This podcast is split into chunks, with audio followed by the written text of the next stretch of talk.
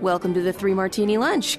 Grab a stool next to Greg Corombos of Radio America and Jim Geraghty of National Review. Three martinis coming up. Yeah, definitely grab the stool. We've got a lot to talk about today. Quite a bit has happened since we last got together on Friday on the Three Martini Lunch. We knew Joe Biden was likely to win the South Carolina primary. The latest polls showed a bigger and bigger margin. Not quite as big as the margin ended up being, but we'll We'll get to Biden in the second martini, although he certainly overshadows the first martini as well. We've got good, crazy, and bad today, and all of it sponsored by Hydrant. For 25% off your first order of Hydrant, go to drinkhydrant.com and enter the promo code Martini at checkout. We'll tell you all about Hydrant in just a little bit. So, yeah, Jim, Saturday night, uh, polls closed in South Carolina at 7 o'clock. I believe at 7 o'clock in two seconds, we all got our alerts that Joe Biden was declared the winner of the South Carolina primary, and boy, uh, was he ever. Uh, he nearly got to 50% in a fairly crowded field, 30 point win over Bernie Sanders, who I believe was the only other person to get delegates. Tom Steyer, who'd put just about all of his eggs in that basket, uh, did not do as well as the polls had suggested. He finished in third, and uh, we'll talk about him here in a moment as well. And then immediately, Jim, uh, the intelligentsia, as Mike Bloomberg likes to say it, whether it's the media, whether it's the Democratic Party, whether it's the Never Trumpers. Martini one and number two are really going to overlap here, but uh, everybody else has to get out. Joe Biden has to has to be the the non Bernie option here. So Tom Steyer. Uh, gets out that night, and I think he was planning to if he didn't uh, raise enough eyebrows uh, to uh, after spending all those millions of dollars in South Carolina. And then yesterday, uh, when it certainly didn't seem like he was planning to, Pete Buttigieg announced he was getting out of the race as well. He had been on Meet the Press. He had been down in Georgia with Jimmy Carter. He was supposed to go to Dallas for a big rally ahead of Super Tuesday. And the next thing you know, he's headed back to South Bend to drop out of the race. So we've got clips here from Pete Buttigieg and Tom Steyer. Let's start with Buttigieg, since he's obviously the one who got more traction in this campaign. Uh, depending on how you look at it, he won Iowa, uh, and he certainly came in a close second in New Hampshire. But after that, there really was no path for him. Uh, and here's what he said on Sunday. After a year of going everywhere, meeting everyone, defying every expectation, seeking every vote, the truth is that the path has narrowed to a close for our candidacy, if not for our cause. Our goal has always been to help unify Americans to defeat Donald Trump and to win the era for our values. And so we must recognize that at this point in the race, the best way to keep faith with those goals and ideals is to step aside and help bring our party and our country together. So tonight, I am making the difficult decision to suspend my campaign for the presidency. Jim, we'll get to Steyer in a second, but uh, it, it, sure feels to me anyway like Buttigieg got shoved out of this race. I, I, don't know what you think about that, but this is a guy who almost none of us knew uh, even how to say his name when he first got into the race. I think it's safe to say that uh, he got attention and traction because he was the first major party candidate to be openly gay, but uh, he got that money from Hollywood. He got the media attention, and he actually did something with it. Uh, he didn't have a great record as mayor of South Bend, and we know he's platitude Pete. But uh, what do you make of, first of all, the Buttigieg exit? Yeah, there are two ways to have almost all presidential campaigns end in either bitter disappointment, embarrassing failure, or some other bad outcome. There are two possible good outcomes. The first is that you win the presidency. Winning the nomination and losing the, pre- the general election is generally pretty darn disappointing. Um, but the other one is like when you, you expected your team to do not do that well in the NFL and they end up being nine and seven. Like, okay, that was pretty good. That's that's a good optimistic uh, step to build upon for the future. And it's much easier to think about future campaigns when you're 38 year old Pete Buttigieg than if you're say 70 year old Elizabeth Warren or any of the other septuagenarian candidates out there. Wrote about this a couple weeks ago that when you had 25 candidates in at once, you go back to the very beginning of this cycle, polling in January 2019. You had about a quarter of the electorate said, I like Bernie Sanders most. You had about a quarter of the, the, the Democratic primary voters who were responding were saying, I like Joe Biden most. Fast forward to when people actually started voting, it was about the same, at least in the national numbers. The you know everybody else so basically everybody you, you basically had to come with your base already pre-established if you were not a well-known national figure and by and large all of the candidates who ran who were not well known national figures, the ones who were comparably unknown, pretty much fell flat on their face. And a whole bunch of governors and a whole bunch of senators got a very rough lesson in nobody knows who you are and nobody really cares on what you have to say. You really have to make an effort to stand out in this crowd. I'm thinking of like the Deval Patricks of the world, uh, the Michael Bennets of the world, the John Hickenloopers of the world. Hey, guess what? Outside of Colorado, nobody knows who you are, nobody cares who you are. Pete Buttigieg managed to go out there as the the you know mayor of 100,000 population South Bend and actually make a splash, actually make an impact, get into the top tier. Uh, he won Iowa in terms of delegates. He was, you know, close second in the, in the number of votes. He was a close second in New Hampshire. Those are big deals. That is that is a real feather in his cap. And uh, I think you know, as we've seen with the strength of Bernie Sanders this cycle, it's kind of underestimated because in, in, in, modern politics, the sense is well, if you ran for office once, uh, you fa- and you didn't succeed, you failed. Nobody wants you anymore. Go away. Running for president is really hard being successful at the uh, you know state level does not guarantee that you know what you're doing when you're in the harsh spotlight of a national of the national campaign. Pete Buttigieg, by and large, rose to that. I think his debate performances were by and large very solid. I think in the end, he was a wine track candidate who ran out of states that looked good for him. He put a lot, a lot he had the time and money and the effort uh, to really go after Iowa, and he did very well. He had the time and money and effort to go into New Hampshire, did very well he had to skimp on Nevada and he had to skimp in South Carolina, and we saw what happened. And there just is. You look at the Super Tuesday states. There's just nothing there for a guy like him that, that looks like a nice, nice uh, friendly state. You know, the, the, week after, maybe on Michigan, because you know South Bend is kind of near Michigan. You know, like there just isn't any natural areas. Like, okay, well, after these winning these states, he moves on to win that. He got no momentum out of these two states. Maybe some of that is the problems they had with the Iowa recount. But by and large, you know, this was a look. Pete Buttigieg, if he just chooses to run again in 2024 or 2028, will still be a relatively young man. He'll still be way younger than most of the candidates running this cycle, and he'll be in a good shape. He's demonstrated he can raise the money. He's demonstrated he can win in the early states. Now he's just got to figure out a way to broaden his appeal, and he's got 48 years to work on that if he wants to. Do you think he got shoved?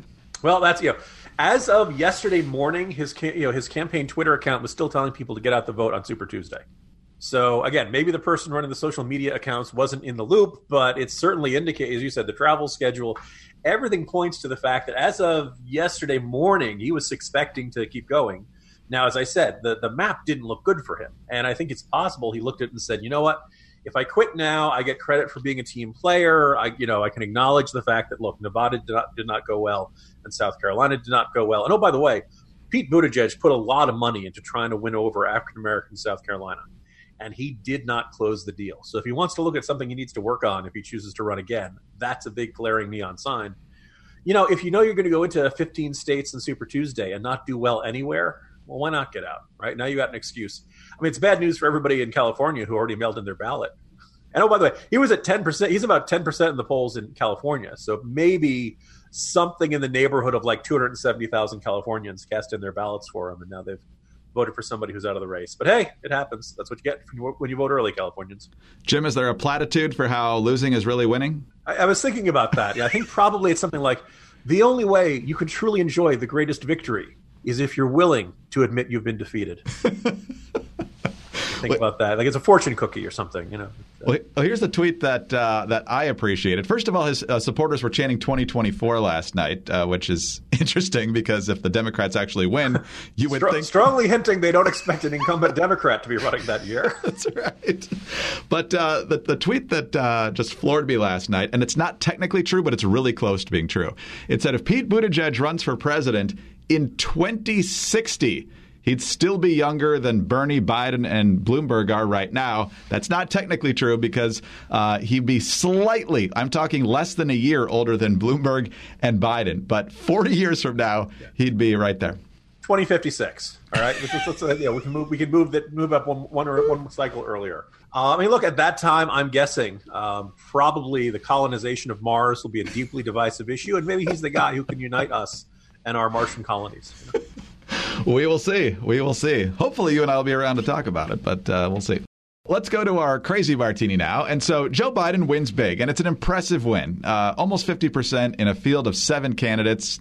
Eight if you count uh, Tulsi Gabbard, nine if you count Schmidlap. Uh, he didn't register uh, too highly up there, but as far as I know, he's still in.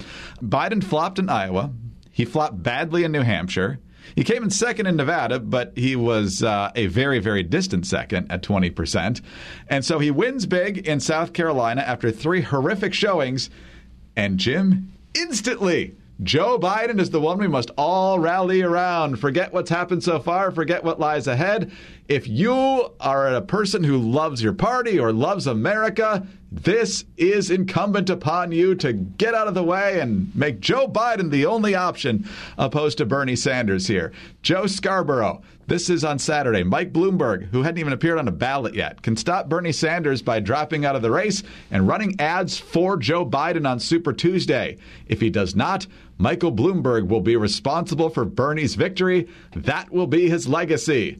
Bill Kristol and a lot of other folks on the Never Trump side of things, whatever the case for either Klobuchar or Warren, neither is going to be the nominee, and it's not going to be Bloomberg either. So it's Bernie or Biden. Tomorrow, if you live in one of the 14 states, you have to choose Joe Biden.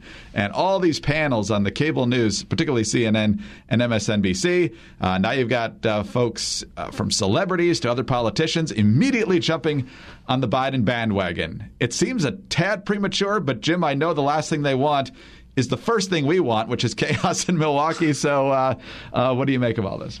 Yeah, well, so first of all, I think it's time for us to take this concept that early state wins will generate momentum down the road uh, and just drive a stake into this idea. Because, and every year you see some candidate who decides to basically pitch a tent, or in the case of Chris Dodd, literally move to the state of Iowa. And they put all their resources into it, and they're hoping that they can, you know, they don't have a lot of money, they're not going to be able to run a whole bunch of ads, but they're gonna they're gonna shake enough hands and enough diners to get themselves to the victory. Most of the times, they don't even win Iowa. But even if you do, you cannot scale that to a whole bunch of states on a Super Tuesday type situation by the way, I think the Democrats may want to rethink the idea of Super Tuesday because, you know, with 15 states, this many delegates at stake, three days after South Carolina, you, you effectively have a national primary. And if your fear is that you're eliminating a lot of good possibilities uh, because it's too expensive to run in 15 states simultaneously, well, okay, you know, maybe you do need to think about, you know, spacing them out more. Maybe it is, you know, and, and maybe the states that are like, oh, if we're too late, we don't really matter anymore this is a way of make sure making sure that states you know that there's still a, a competitive race well into the spring. But the other complication here is that it's very clear Iowa and New Hampshire are not representative of uh, the Democrat, certainly the Democratic Party as a whole, and I think you could probably argue they may not be representative of the Republican Party as a whole either. There are really not that many African Americans in Iowa or New Hampshire. Joe Biden has always had, you know, his strength from the beginning of this cycle has been he has the best numbers amongst African Americans and there weren't enough in Iowa to show it. There were not enough people in New Hampshire to show it. Nevada was more heavily Latino. But he started getting at least a little bit better there. And now we finally come to a state that has a lot of African Americans voting in its Democratic primary. And lo and behold, Biden wins big. Although it's also worth noting he did particularly well amongst white suburbanites. Democrats, this is a giant flashing neon sign that if you nominate Bernie Sanders, you a are not guaranteed high turnout amongst African Americans, and b you will probably lose a whole bunch of suburbs you're counting on winning. But you know what? They're not going to listen to us. It doesn't really matter. You put all that stuff together. You, it's almost unheard of to have finished fifth place in New Hampshire and then turn around and win in South Carolina. I think voters don't care about who won in this state or that state. Maybe it's that uh, South Carolinians are particularly skeptical of what the uh, those northern and upper uh, those northern and midwestern states voted for. But this is one of those things where, like, well, all of a sudden it totally changes everything. The, the I can understand why Mike Bloomberg's like, hey, wait a second. You know, we, we haven't really competed, you know, gotten into any serious competitions yet. Why is everybody yelling for us to leave the race? That having been said, Greg, as I laid out in today's morning jolt, Mike Bloomberg is not looking good in a whole bunch of these states. Uh, polls can be wrong and all that stuff, but again, if you're if you're hitting like 13%, you're probably not going to win the state with like 30 to 40%. You know, polls are very rarely that far off. So you're looking at this and you're like, okay, well, where's you know where's where are Bloomberg's good states?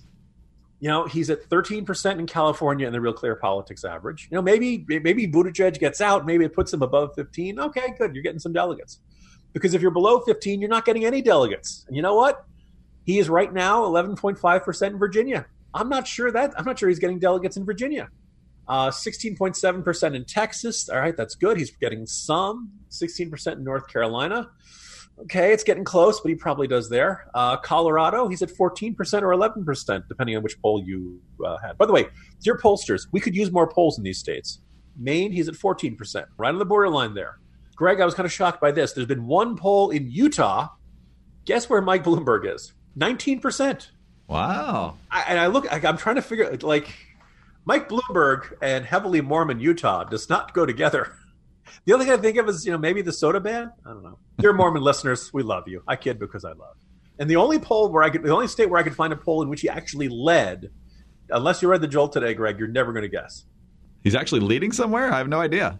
Arkansas. Wow, that's You, just- weird. You saw that coming, right? no, not at all. you know, I'm picturing the Pace salsa commercial. New York City, you know, it doesn't seem like the most natural match, you know, but you add it all up. Maybe he wins Arkansas. You know, maybe some of these states he gets some delegates here, he gets some delegates there, but you know, it's it's really there. He's you know he's, he's not going to get any in Vermont. That's that's Bernie's home state. He's not going to get any in Massachusetts. He's not going to get anything in Minnesota. And as we said, a whole bunch of these states, he's right around that 15% threshold. Um, you add all that up, and you're like, oh, okay, well, you know, maybe he'll, he'll, he'll get some by the end of the day. But he's spent a half a billion dollars so far, which is what really is mind boggling. If this has been an experiment of, wow, if you had unlimited funds, could you get people to vote for you just by dominating the airwaves? And so far, the answer is no. So when people are saying Bloomberg ought to get out, you know, if he doesn't do something really impressive tomorrow, you're going to hear a lot more of these cries come Wednesday. Yeah, I don't think he's going anywhere. Obviously, the debate performance in Vegas hurt him.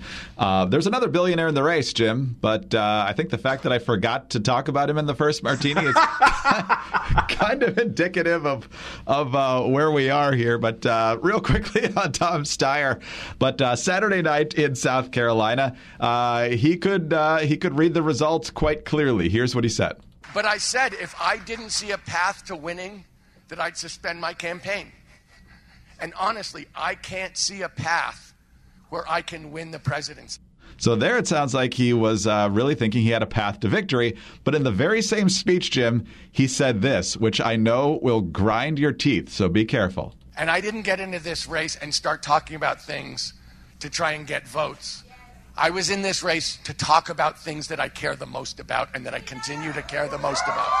Must be a South Carolina thing, Jim. so first of all, so this means that up until Saturday afternoon, he saw a path to victory. I guess so. You know, this, this case, this is delusional, right? and I, this is one of those things where, like, the, out of having covered a whole bunch of presidential races right now, I don't like it when we in the media or we in the general public are basically asked to enable someone else's delusional fantasy.